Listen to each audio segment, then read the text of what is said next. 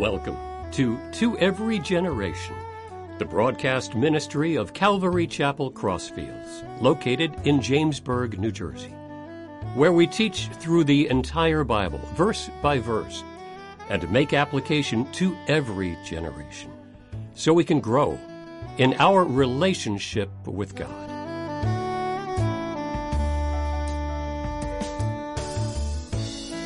Please open your Bibles and turn to Job chapter 23.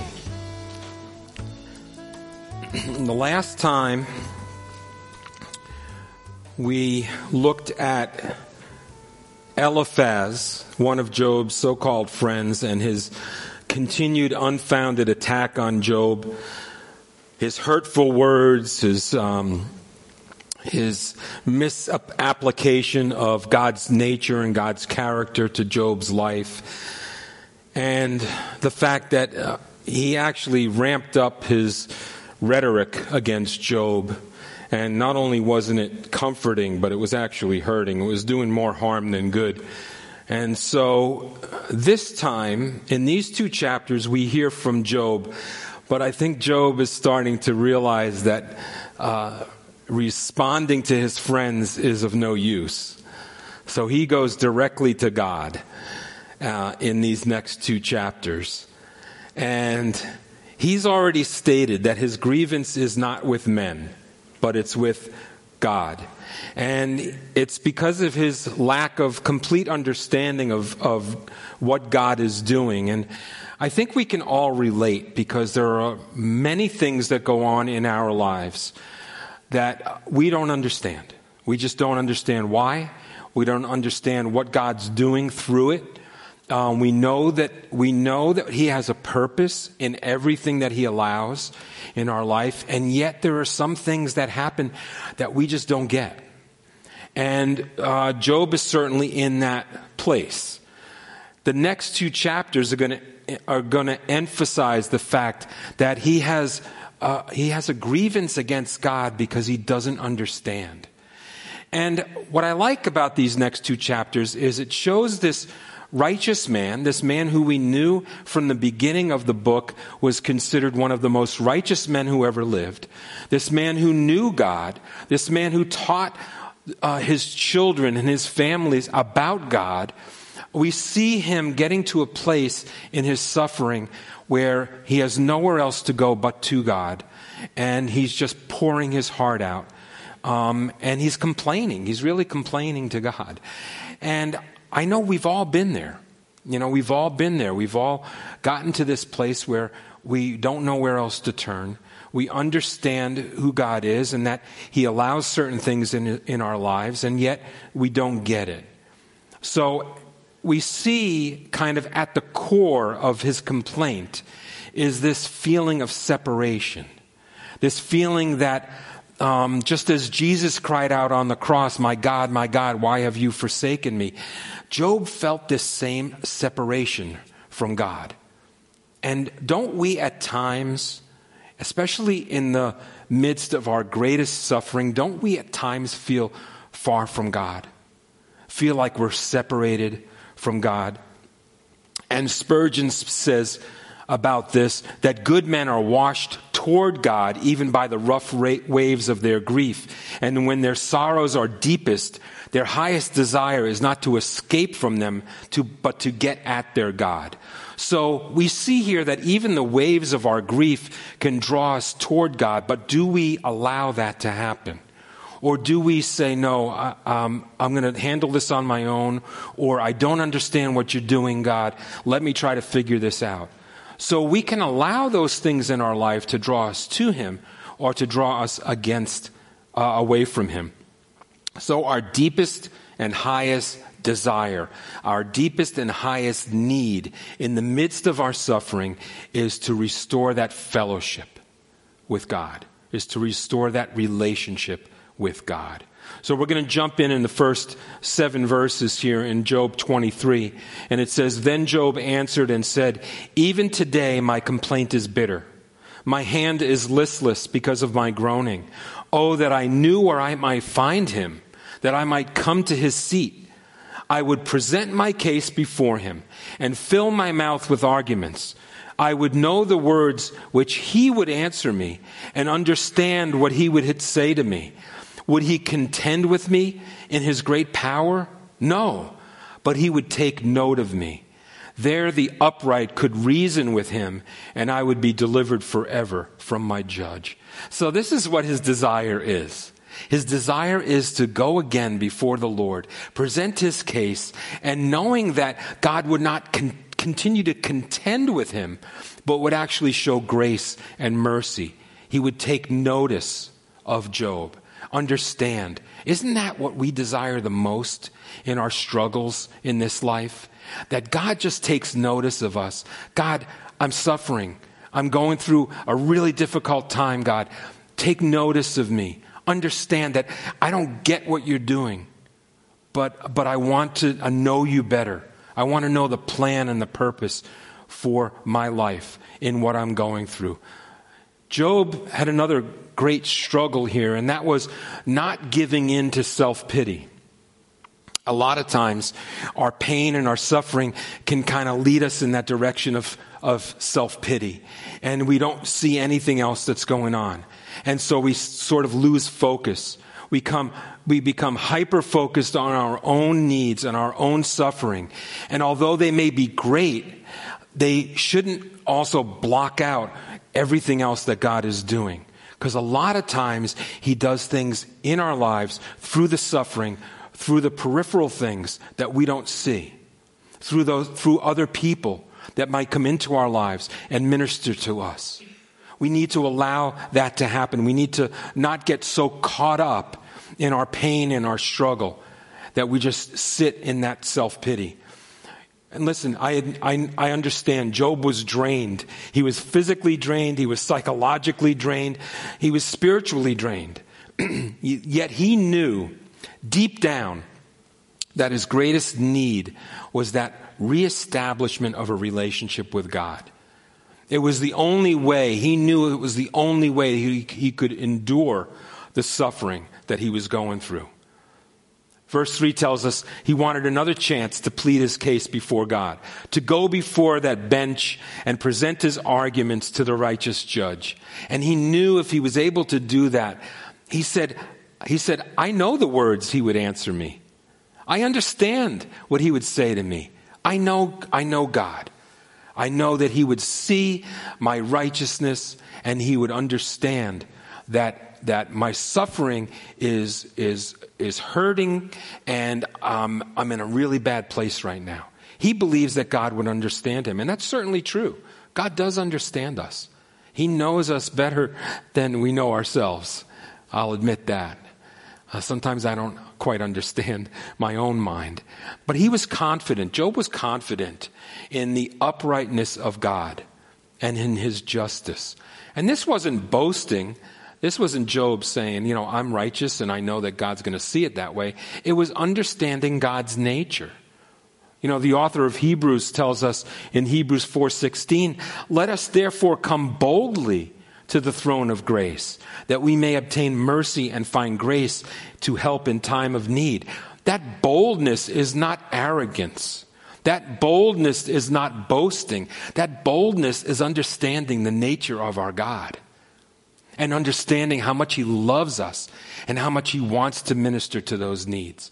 So we can go boldly before that throne and know that He'll give us everything we need to either avoid those calamities in our life or at least get through them with grace and giving Him the glory. And then the next two verses in 8 and 9, Job feels as if God was hiding from him. He says, Look, I go forward and he is not there, and backward, but I cannot perceive him. When he works on the left hand, I cannot behold him. When he turns to the right hand, I cannot see him. It's like God's playing hide and seek with Job. You know, I look this way and he's somewhere else. I look ahead and he's behind me. You know, where are you, God? I can tell you where God is. God is in the pages of this book. And God is in the hearts of every single person who's received Him. And the Holy Spirit will be indwelt in every single believer. We know where God is. Job felt as if God couldn't be found by him. He desired to plead his case, but he couldn't find the judge. And it wasn't as if Job wasn't looking in the right places. I mean, after all, God is what? Omnipresent, right? He's everywhere. He's everywhere at all times. But he felt like he was just missing him. Sometimes I know when I feel disconnected from God, I remember that old saying that I heard many years ago if you feel like you're far from God, guess who moved? It's usually us who moves. And that's why we feel that separation. But there's a difference between God's omnipresence. That's a big word, and it's, it's like a big picture of the fact that God is everywhere, right? We, there's a difference between that and that personal fellowship with Jesus, isn't there? Isn't that what we really truly desire? That intimacy, that connection to God. And that's what Job was searching for here.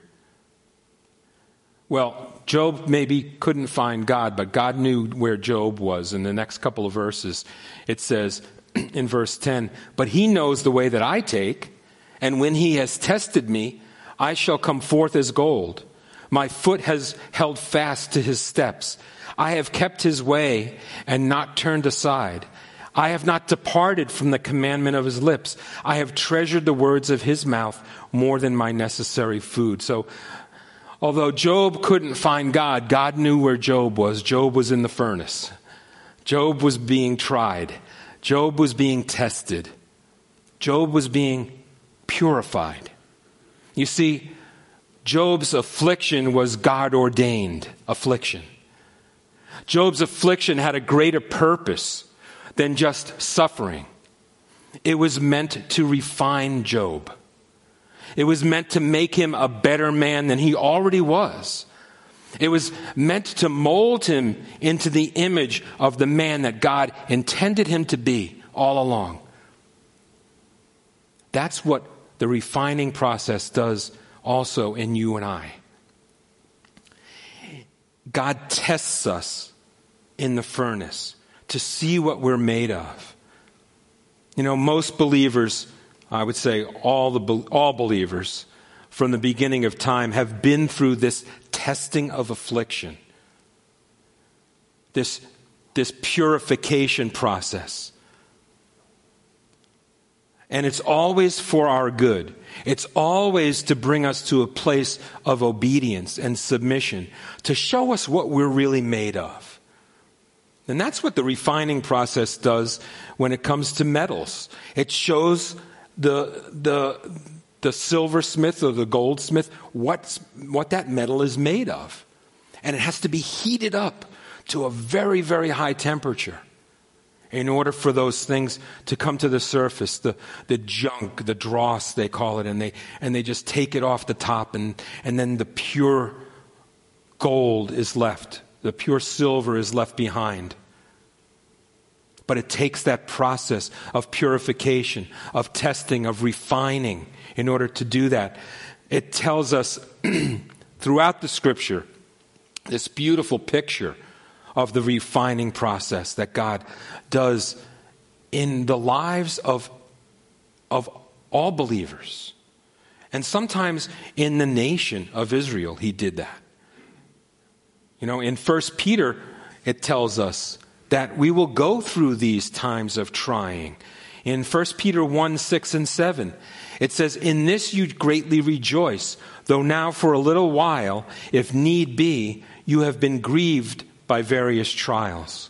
That the genuineness of your faith, being much more precious than gold that perishes, though it is tested by fire, may be found to praise, honor, and glory at the revelation of Jesus Christ. That is the purpose for our trials. That is the purpose for our testing, for our purification, that we may glorify God, that we may glorify Jesus as He is revealed through our testing. Yes, it reveals what's in us. It reveals what we are made of, but it also reveals the glory of God. And that's an awesome thing. That's something Peter says that we can rejoice in, even though At the time, it's not much fun. It's not pleasurable at the time, but we can still rejoice in that. Our perspective needs to be on God's glory and our faith being revealed. When God allows us to go through the furnace, there are a couple things we need to remember. First of all, He's there with us. He doesn't send us into the fire alone, He's with us. Just as the young men were thrown into the fiery furnace, remember back in Daniel's time, right? God was in their midst. That beautiful picture in Daniel 3 25, where it says, Look, he answered, I see four men loose walking in the midst of the fire, and they are not, not hurt, and the form of the fourth is like the Son of God. You see, there were only three men thrown into the fiery furnace, but there was a fourth image in that furnace, a fourth being. God did not leave them alone in that process. He does not leave us alone through that process.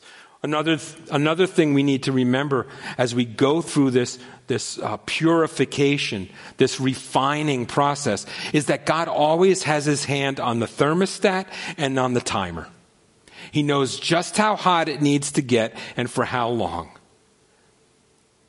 And that purification process will do its work. It'll reveal the true nature of who we are.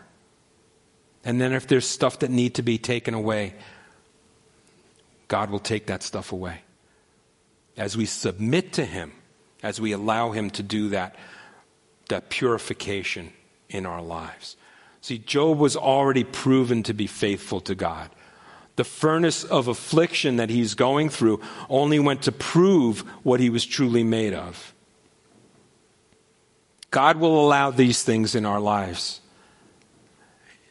to test us, to see if our faith is true, to see if our obedience is steadfast. Some people go into the furnace and it will burn them up. Others go into the furnace and it purifies them. The difference is our attitude on the affliction that comes into our lives? Do we understand that God is working through that stuff that happens and that He has the best for us? And then we allow that process to draw us closer to Him. Amen? The next few verses here, Job is kind of going to express his fear of God in verses 13 through 17 in Job 23. It says here, but he is unique. And who can make him change? And whatever his soul desires, that he does. For he performs what is appointed for me. And many such things are with him, are with him. Therefore I am terrified at his presence. When I consider this, I am afraid of him. For God made my heart weak, and the Almighty terrifies me, because I was not cut off from the presence of darkness, and he did not hide deep darkness from my face. So, this fear of God, you know, we're told that we should have a healthy fear of God. That fear of God should be more like a respect for God, a reverence for God. That we hold Him in, in, uh, in awe. That's what that fear of God that's the positive effects of fear of the fear of God in our lives. But Job didn't have that. At this point, he was terrified of God. He, he didn't have a healthy respect or reverence. Not that he didn't have reverence for God, but this was overcoming that. It was genuine fear that God didn't necessarily have his best interest at heart. Now, we have to be very careful that we don't get to that point, you know, that our reverence doesn't turn to to uh, fear and being terrified of God. Because he does always have our best interest. And it was because of Job's great darkness, the pain that he was in, that he couldn't see what God was doing.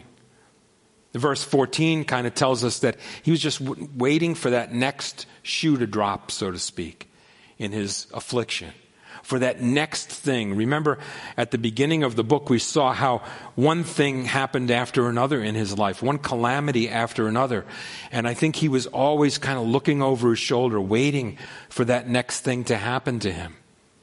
That's not the fear that God wants us to have. He wants us to have a healthy reverence for who He is. And certainly, He can judge us, He can he can bring affliction into our lives. But He doesn't do that to harm us, He does that to allow us to grow. You know, we can contrast Job's fear with the promises of God. You know, we look in the scriptures, we see, we see hundreds of promises that God makes to his believers. Jeremiah 29 11 tells us, For I know the thoughts that I think toward you, says the Lord, thoughts of peace and not of evil, to give you a future and a hope. That's not a God we should be fearing, that we should be terrified at. That's a God who has our best interest at heart, who loves us, who wants the best for us. He wants us to sense that love and care. He wants us to understand that His promises are true and His plans for us are good. But that doesn't mean that we won't experience trials, right? That doesn't mean that we won't experience affliction in our lives. This is, after all, a fallen, sinful world. And suffering is inevitable because of that. But God does promise an abundant life to those who love Him. And He also promises that He can turn all things for good. Romans 8:28 tells us, and we know that all things work together for good to those who love God, to those who are the called according to his purpose. Are you called by God? Have you accepted Jesus into your heart? Then God can take every single thing that happens in your life and he can turn it around for good. There's a purpose behind it. Know that. Know that going in. Know that when that next affliction comes, when that next trial comes into your life, that God's got a plan behind that, that God's got a purpose for it, that He can turn it around for good because He loves you and He wants the best for you. We're going to go on and continue in, in chapter 24 because these two chapters kind of go together. It's one long complaint crying out to God by Job. And we're going to look at verses 1 through 11, and it says, Since times are not hidden from the Almighty, why do those who know him see not his days? Some remove landmarks. They seize flocks violently and feed on them. They drive away the donkey of the father, fatherless. They take the widow's ox as a pledge.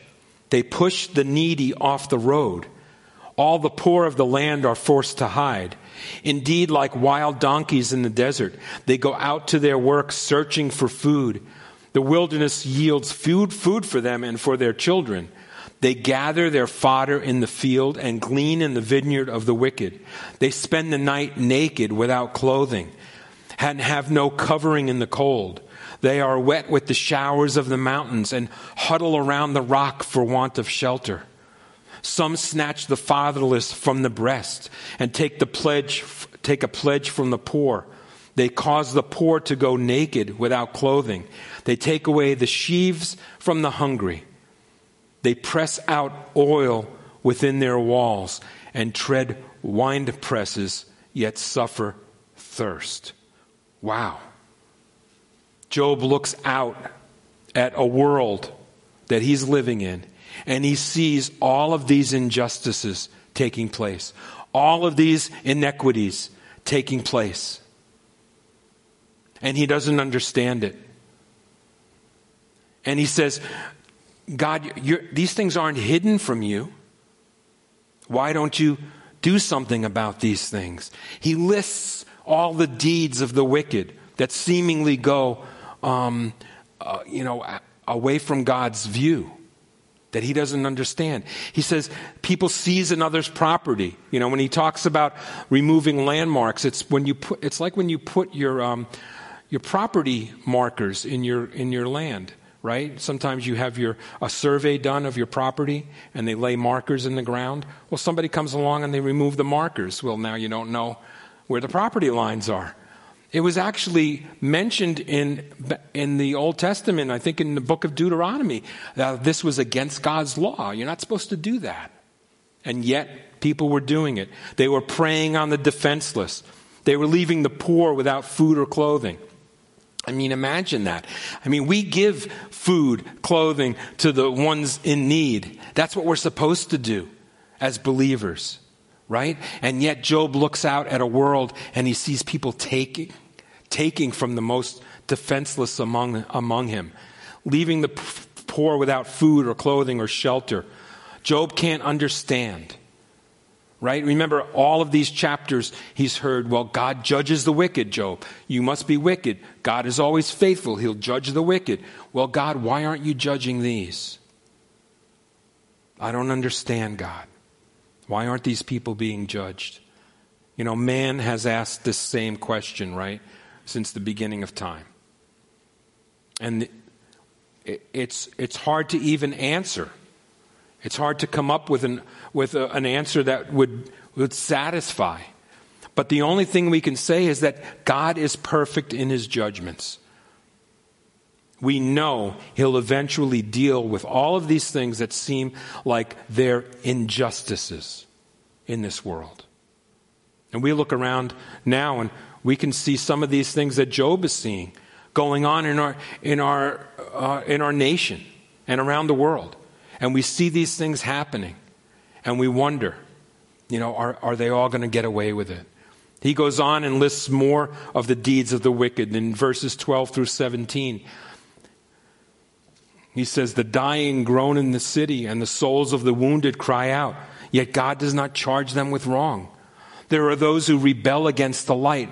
They don't know its ways nor abide in its paths. The murderer rises with the light. He kills the poor and the needy, and in the night he is like a thief. The eye of the adulterer waits for the twilight, saying, No eye will see me.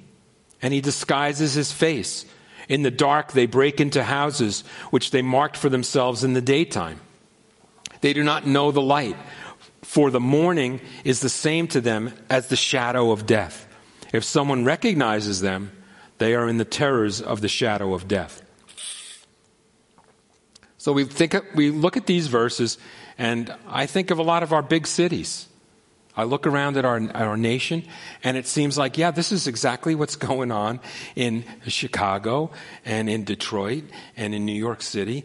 And uh, you can name the cities, and you can see all these things that are going on. You know, we're talking about murders, we're talking about um, people being attacked, we're talking about people being preyed upon. And they do it at night, right? They do it in the in the cover, under the cover of darkness, thinking no one's going to find out, no one's going to see them. They break into people's houses. They, they, they, uh, you know, uh, scout them out during the daytime, and they mark the houses that look like it's an easy mark, and then they go at night and they break in. It sounds like any big city that, that we can think of, right? We look across our country and across the world and we see this type of criminal behavior going on and we wonder if God will ever mete out justice on the, on the poor victims here. We could have this same type of complaint before God, right? We can understand what Job is going through. We can certainly understand. Job was asking the same question that we ask. And he correctly points out that that evil lives in the darkness, right? Evil lives in the darkness. It flourishes in the dark. The Bible distinguishes between dark and light and always encourages us to walk in the light, not in darkness. I think of uh, John chapter 3 verse 19 says, and this is the condemnation that the light has come into the world and what? Men love darkness rather than light because their deeds were evil. Men love darkness rather than light. That's the nature of a sinful, fallen humanity. That we actually love darkness rather than light. of course, then we, we, we invite the light of the world into our lives. And then what does the Bible say? That we become the light of the world. Now we walk in the light. We're encouraged to walk in the light, not in the darkness. And we bring light everywhere we go, God willing. They see the light of Jesus shining through us. And maybe we can bring light into someone's life. Maybe even someone who's you know doing some of these criminal behaviors. Maybe we have an opportunity to have a conversation. You never know where God's going to put you. And there was this overall um, kind of attitude that Job sees here that things are kind of upside down. You know, darkness is light, evil is called good. You know, Isaiah 5:20, you know, God God kind of pronounces these woes, these pronounces this judgment on those who use like clever and deceptive words. He says, Woe to those who call evil good and good evil, who put darkness for light and light for darkness, who put bitter for sweet and sweet for bitter. Do you ever listen, hopefully not too much, to some of these politicians who say things that you know, you know are evil, and they put them forth as if they're good? and you wonder to yourself, is there something wrong with me? Am I, am I not getting this? They, they say things, and, and you know, it, it, it, there's no question about it. It's evil, and yet they put it forth as some type of good thing. How far we have fallen as a human race. And you know, God pronounced judgment on the nation for this thousands of years ago, and yet couldn't He do the same today? Who, you know, who among us is calling evil good? They, they blur those moral lines, right? I don't even think they're, they're moral lines. I think they just blur all of the, all of the definitions of everything that we used to know was good they blur those lines to the point where they look at their own evil and they can't even see it. They call it good. And they look at something that's good and they call it evil.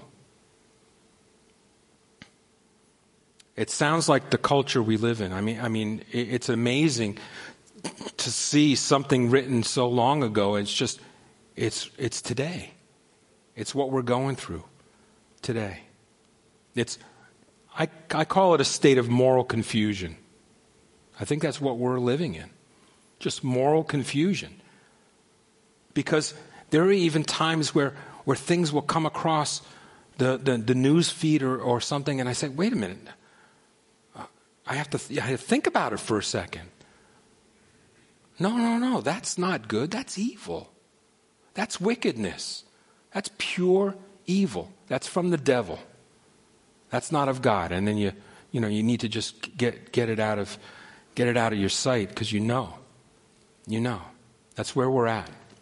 Job here calls for the wicked to be judged. In verse 18, that they should be swift on the face of the waters, their portion should be cursed in the earth, so that no one would turn into the way of their vineyards. As drought and heat consume the snow waters, so the grave consumes those who have sinned. The womb should forget him. The worm should feed, feed sweetly on him. He should be remembered no more, and wickedness should be broken like a tree. For he preys on the barren who do not bear, and he does no good for the widow. So Job sees, he understands. It's pretty clear to him. There is no confusion about good and evil. He looks out, he sees evil, and he says, This is what should happen to them. This is, he's now pronouncing a curse on the wicked, righteous curse on the wicked. He sees inequity in the world and he cries out for justice. He's calling on God to execute fair judgment according to what he sees and knows is good. See, Job is not really confused about this. He may have his moments where he doesn't understand what's going on. But he knows right from wrong. He knows good from evil. He knows dark from light. Just as believers, we should know the same. It should be very, very clear to us. The more we dig into the Word, the more we understand who God is, the more we see His nature and His character, and the more we look out at the world and we see that disparity, the more we understand. Isn't that true? We just know. We just know.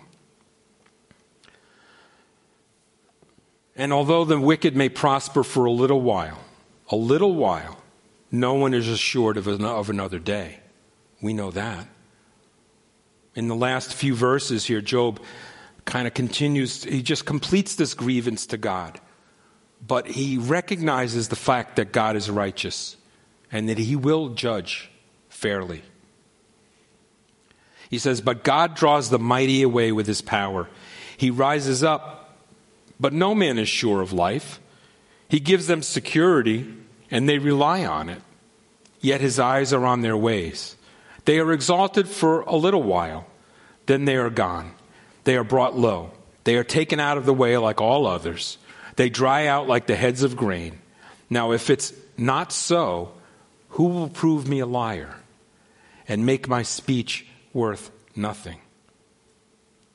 The security that the wicked have is not guaranteed. You know, they think they're getting away with what they do, and they don't, they don't know their last day. They don't know that day of judgment. God sees their deeds and he eventually will bring them down. Right? He says here, he gives them security in verse 23 and they rely on it. It's like they're arrogant. Like God hasn't caught up with me yet. And so I'm just going to keep doing what I'm doing. He hasn't struck me down yet. You know, so he must, he must be okay with it.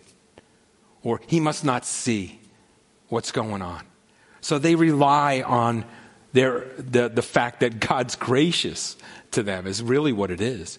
Giving them an opportunity to repent, right?